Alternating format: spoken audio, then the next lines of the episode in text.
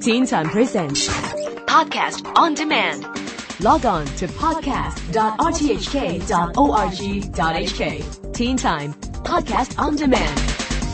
I know you might already be tired from all the Christmas and New Year's celebrations, or maybe you've been working hard to catch up on all your holiday homework. But a wise man once said, learning never exhausts the mind. So, with that thought, we're going to go all intellectual this week on Around Town. That wise man was, in fact, Leonardo da Vinci. He was born around 500 years ago in Florence, Italy, and is considered as one of the greatest painters of all time. And some even say he was the most diversely talented person ever to have lived.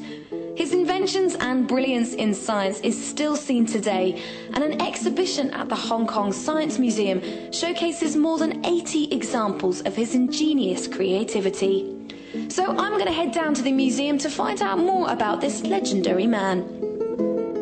My name is Francis Leung, and I'm working as an assistant curator too in the Science Museum. We borrowed it from the Leonardo da Vinci exhibition in Florence, Italy, because they have been researching on the codexes of the Leonardo da Vinci, and then they built models from the codex. Usually, people found that da Vinci was something that belongs to art, but then we found that he is actually multi-talented, and he has actually a lot of inventions. Something he invented 500 years ago, would we are still using it now. At that time, people they can't even fly, but then he, he thought about what should people do if they can fly. So he invented the idea of parachute. This exhibition we divided it into five parts in war, flight, hydraulics, mechanics, and his paintings.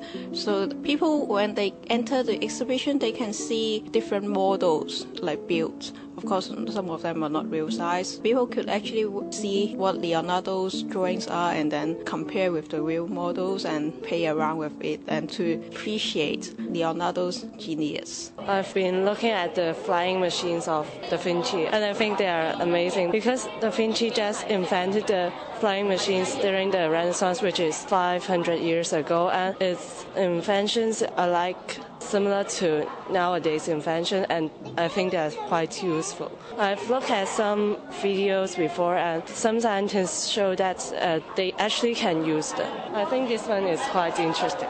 Can you tell me what this one is? This one is a like, um, flying machine, and the, the person who uses it like swimming. They can move their legs to make the flying machine move, and they can fly. But actually, it, it doesn't work. work. but I think this is quite creative. You can see, of course, the parachute was not di- was different from the ones we use now. And for example, that one, the hang glider, in his codex, we know that he didn't test his inventions, but but from his research, he knew that first of all, he think of how to achieve flying by man. He think of having wings, but then because humans are so heavy compared to birds, if human the wing have to be 12 meters long and 12 meters wide. So he found that we couldn't even have the energy to flap the wings. So he thought of yeah, using the wind energy. And then he comes up with different models, and we found that his last one works as well. That over there, you could make it too, but just like, you know, you could touch it and try to make it as like the real model. This one is a particularly interactive uh, exhibit which um, like visitors could build the bridge.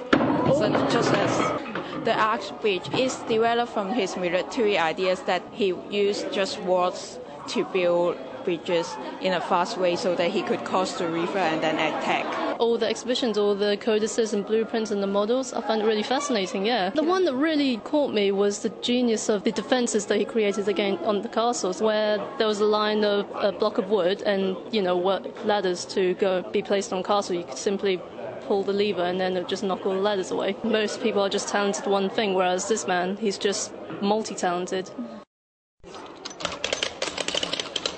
I've been looking at a mixture of paintings and designs made from the original blueprints of Leonardo da Vinci. It seems like the original idea for a car works by a series of pulleys and levers, and it even has a steering wheel. You can really see what a genius he was. He managed to combine great ideas for mechanics, geometry, and interest for art and painting as well. Well, so far I've been looking at the inventions such as uh, the water and the bridge and some of his uh, defence mechanisms for city walls and towns. He was just so innovative in the fact he was the first to think of a lot of these things and uh, really just pushed the boundaries because no one else had really done anything uh, around his time. He was the first one to just spare everything off again. You can see the drawings are very detailed. He actually did some anatomical studies of human. He cut up human bodies at that time, which was revolutionary because no one else has done that before. To see how the other detailed part of the human body, the bones, muscles.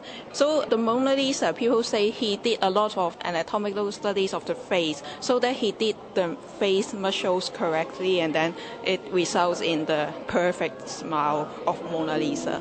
If you want to see the perfect smile, get down to the Science Museum before the 9th of February to catch the marvellous inventions of Leonardo da Vinci. As well as the full scale replicas of his most famous paintings, the exhibition includes replicas of his coded notebooks, a video on his life, and computer animations of his models. Check out hk.science.museum for more information. Teen Time Presents. Podcast on demand. Log on to podcast.rthk.org.hk. Teen Time Podcast on Demand.